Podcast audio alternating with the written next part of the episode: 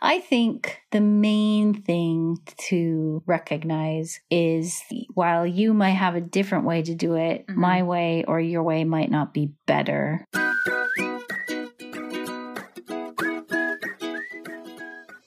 Hello, welcome to Hi Mom, Let's Talk. This is our mom and daughter podcast. I'm Ingrid, I'm the daughter. I live in New York. And I'm Vicky, the mom. I live in Los Angeles, We're figuring out life from opposite coasts doing our best to cultivate a raw and transparent relationship. that is also generous and safe. So, Mom, let's talk.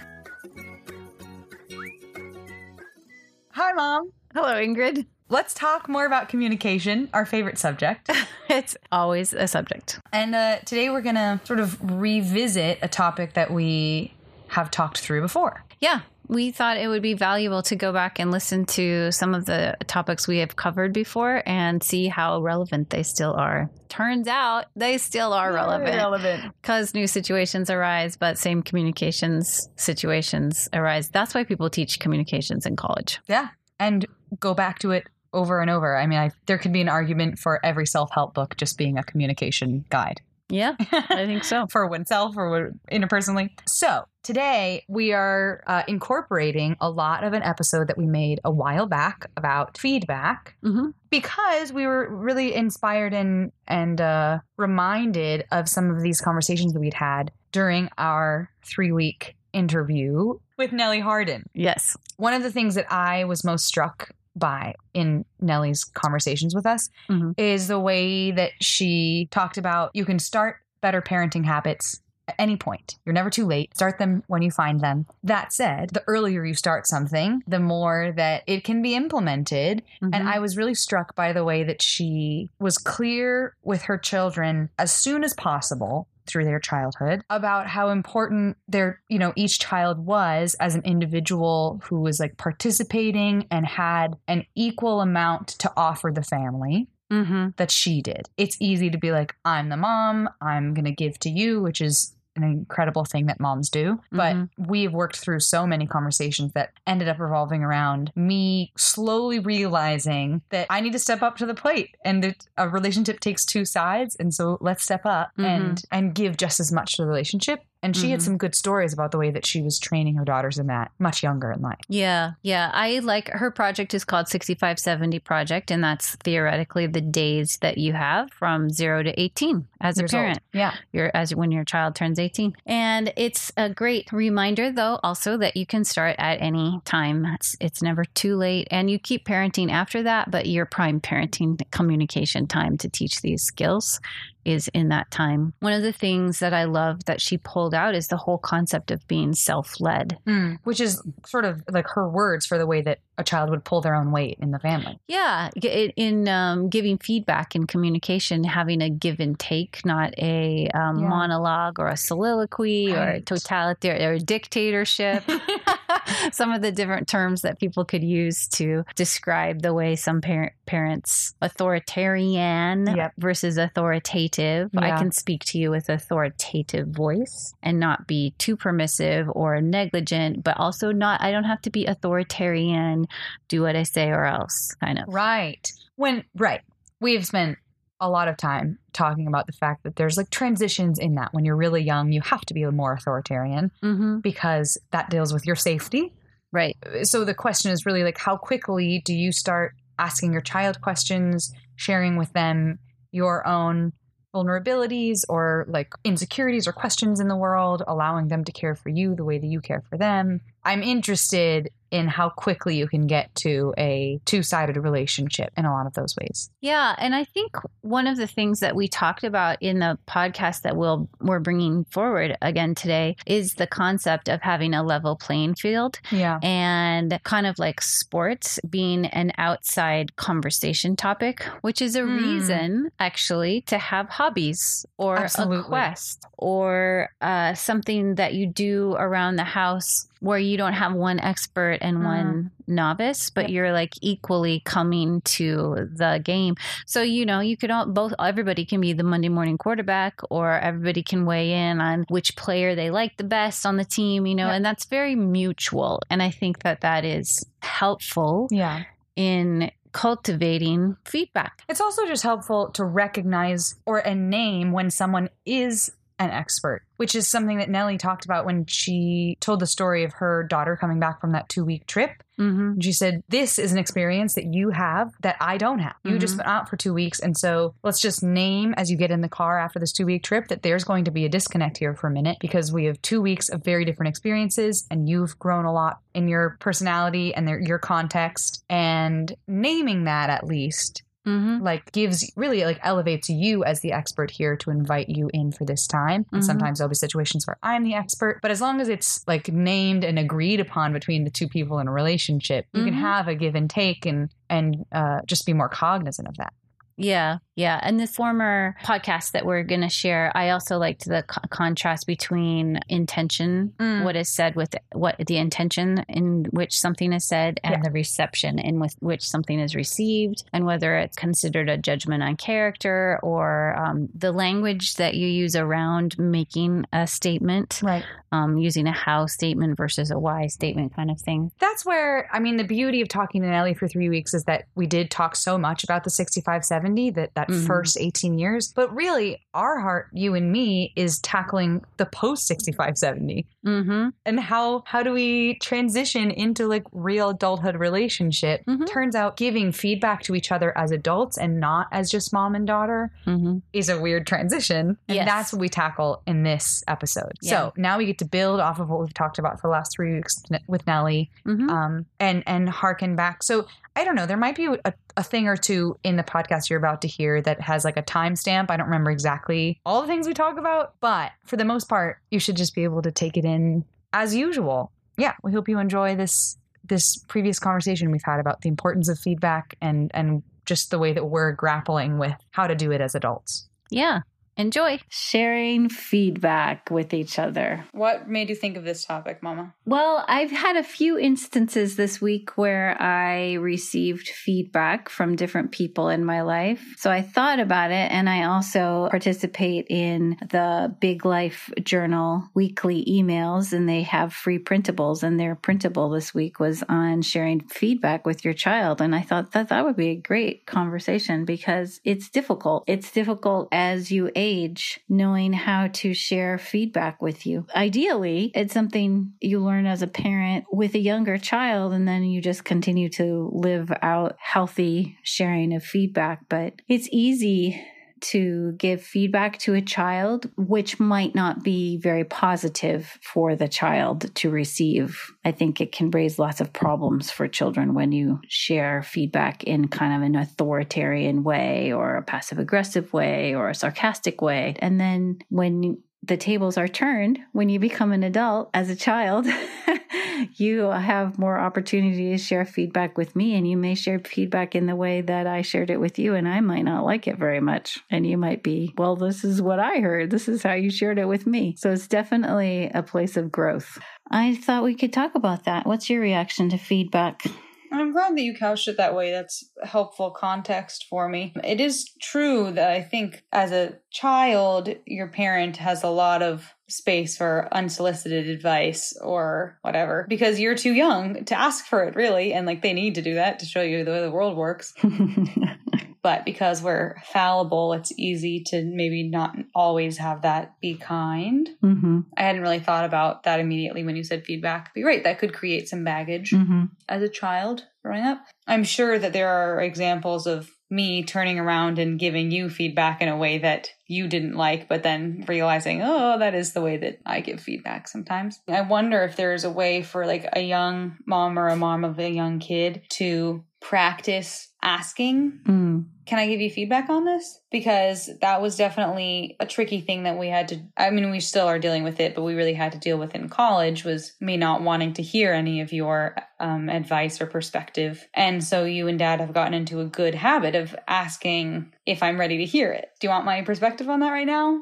You know, can I give you my my feedback? I heard a story once. This is a different example, but I heard a story once of a mom who was extra passionate about making sure that her child never felt like she was obligated to give physical affection to anyone. And so even with her own child, she asked at like a two or three year old young age, can I hug you? Can I give you a kiss? Even though it was her own baby so that her child had the option. And then if she was like, no, not right now, she would respect it. Mm. I've heard a mom say that this year. She's teaching her child, you're in charge of your body and I'm in charge of keeping you safe, kind of thing. So you get permission to tell me if you don't want a hug, which uh, is respectful. And to a degree, hopefully parents understand when their child doesn't want a hug. I don't think I d- thought about it. I'm not sure that I taught you guys. I think that that is going a step further. I think that seems valuable. So I feel kind of similar about the feedback thing. I bet you could, pretty young, actually say, like, are you interested in my thoughts for this right now? As long as it wasn't a situation where they were in actual danger. Yeah. Well, again, that goes back to keeping you safe. When you guys were little, we didn't have the language of giving feedback as much as the language of just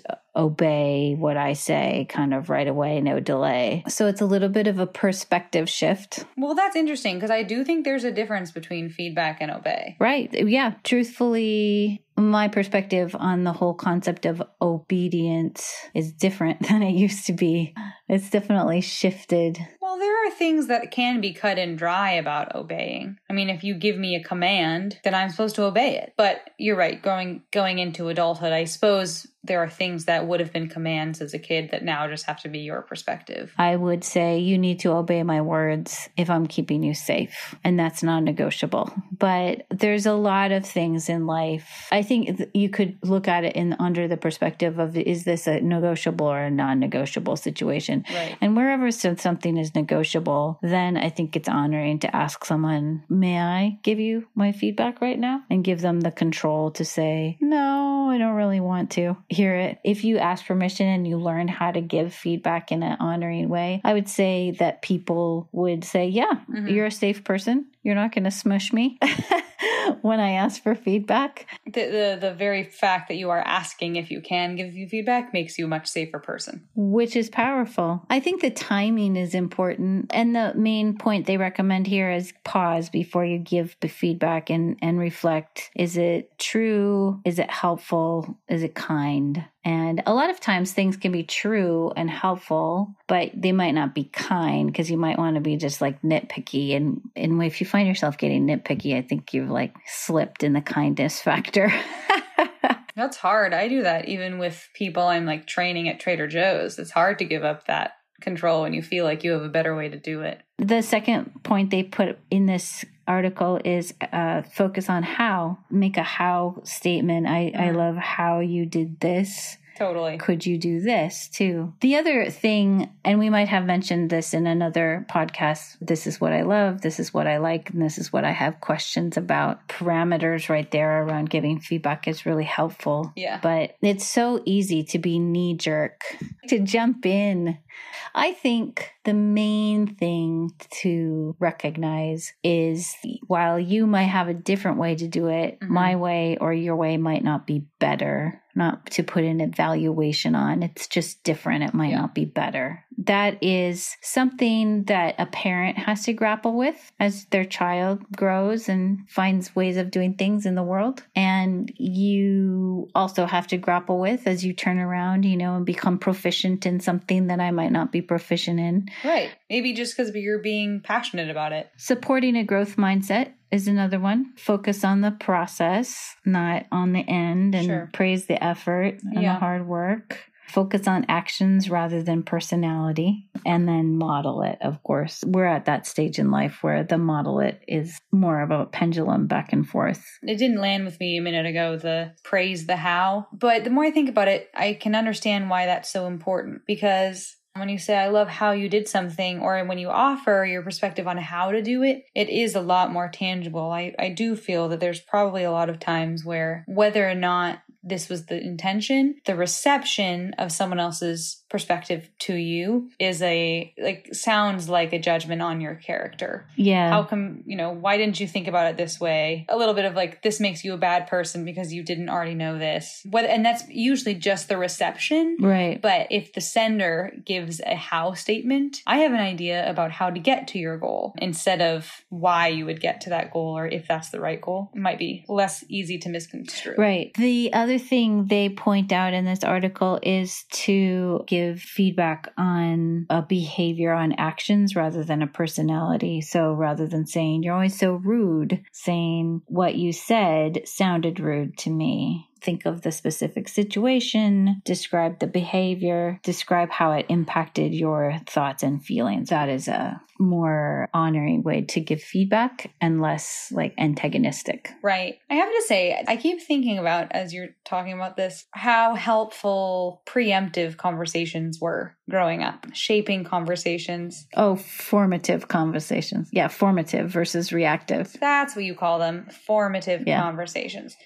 Because I mean, yes, I we would all love to be able to take 10 seconds to breathe in the middle of being annoyed by something and realize and like figure out how to say to the other person, it's not that you're rude, but I feel rude. I feel offended by this. But that's hard in the middle of things. I do think that growing up, often things that would have become triggers, sometimes they still did, um, because we're regular people, were helped by formative conversations. If we had a formative conversation as a family about the expectation of something, later, basically what you do is, as a parent especially, is give feedback for how well the child has met the expectation. But it's been it's already a, a two-way agreement. So that there so there's groundwork laid and it isn't quite so much ever about the child doing something wrong because or like the child being wrong personally because you've already talked about the actions separate to their character Yeah, it is much easier when you do have formative conversations, which I think is what becomes tricky as we grow and uh, have relationship with an adult child because those formative conversations kind of don't happen really as much. You just are living life, and it's kind of like learning how to give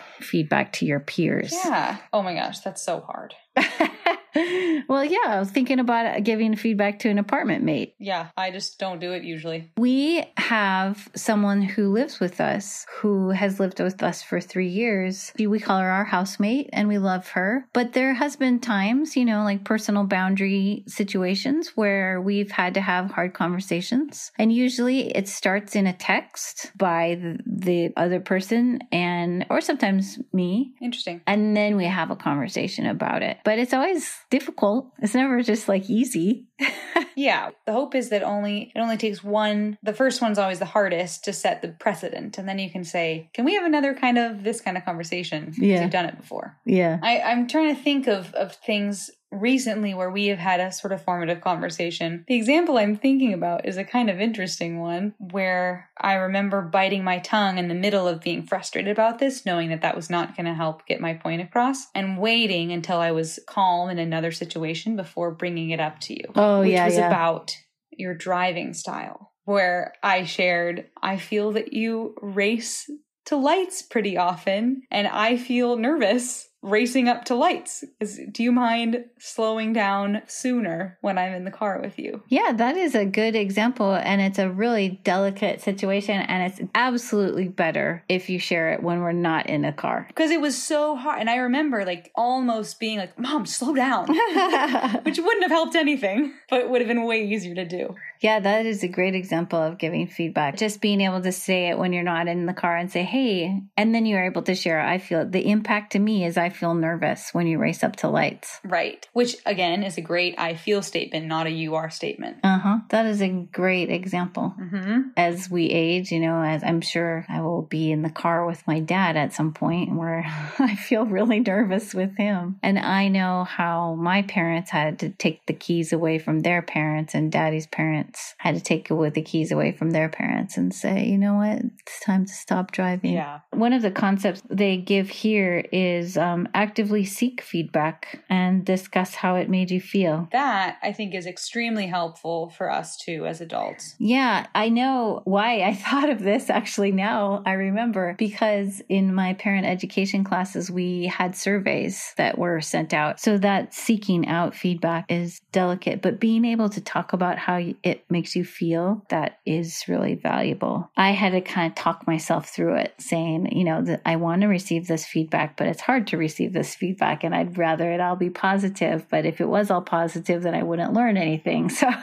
good, good, positive self talk. That's really helpful for us, especially like daughter portion of a mom and daughter relationship. As we grow up, I'm thinking about something that Dawn and Kari said in our interview with them and their mom about how important it was as the daughters grow up to reach out to their mom Mm. And basically just show have an invitation to show that I still want your input in my life and it does get to be much more two way. So I think that's really important because I do need to find places to specifically ask for your Mm. input because if it's always you asking if you I will receive Mm. then there's a like a weird power trip all of a sudden like backward thing happening there Hmm. about like what I will allow when no it, it needs to be a relationship it needs to be a conversation both ways which means I need to ask for it too Mhm. and eventually you would ask for it from me uh, one of our good friends in Brooklyn who I the people I lived with my first month Hmm. she and I talked a lot about that about when her mom started calling her and saying what should I do what kind of couch should I buy or like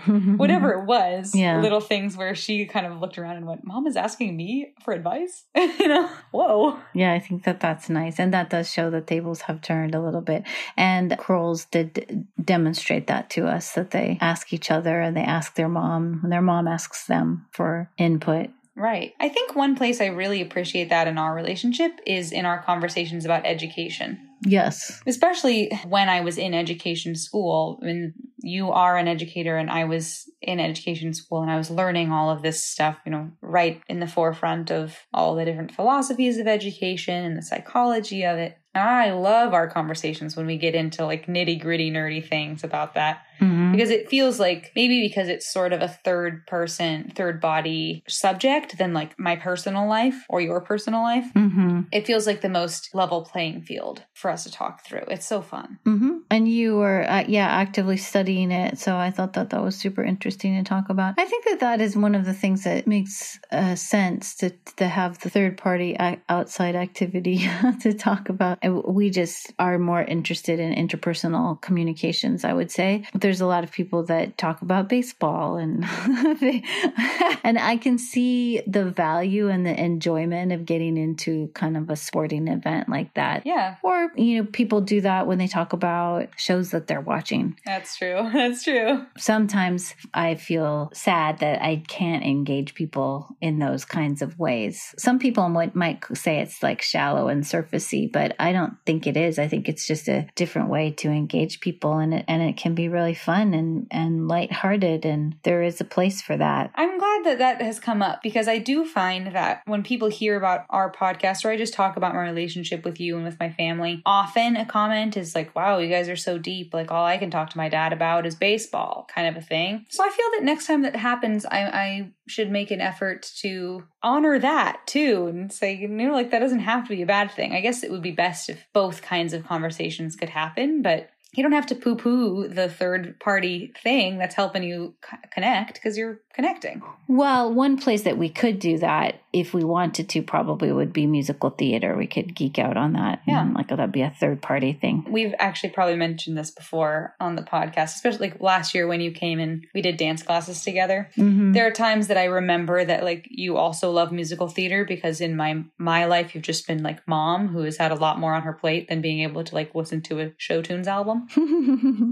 Um, so it's kind of fun whenever I remember that and we do have conversations back and forth. hmm Yeah. Either way, you let me like crazy nerd out, and I appreciate that too. The, when I came, we learned a combination for cats, and that was especially memorable to me because it came out when I was in high school, and Right. I saw it when it came out. So yes, that was a deep connection. I'm so glad that was such a perfect combination for the day. Well, this is fun just to like take a little dip into thinking about feedback and how we give it and receive it from each other as adults. Yeah. The biggest information reminder to me was just the being willing to ask, can I give you feedback rather than just giving it. I think that's a great takeaway. I think to ask for on both accounts, the double Mhm. ask. Can I give you feedback and can I receive your feedback? Finding places for both of those things. I think that's hmm great. It's a great takeaway. Definitely. Thanks, Mom.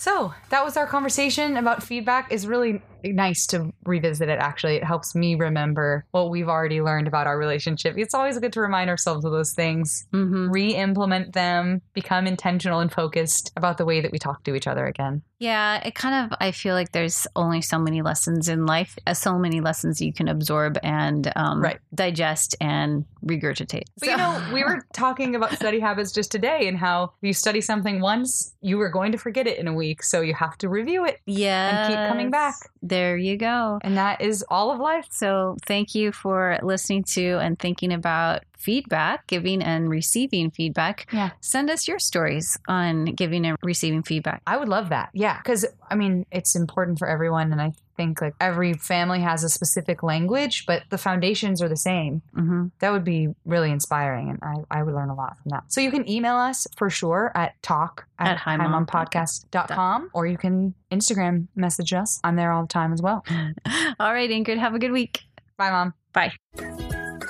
Thank you for listening to Hi Mom, Let's Talk. If you liked hanging out with us, please rate and review us on iTunes. We'd love to hear your feedback and your support. You can find more relationship tools on our website, himompodcast.com. If you'd like to suggest a topic or share your own story, you can DM us on Instagram at Hi Mom Podcast or write us through our website. Special thanks to Sienna Ryder for editing our podcast. Thank you for listening, and we'll talk to you soon.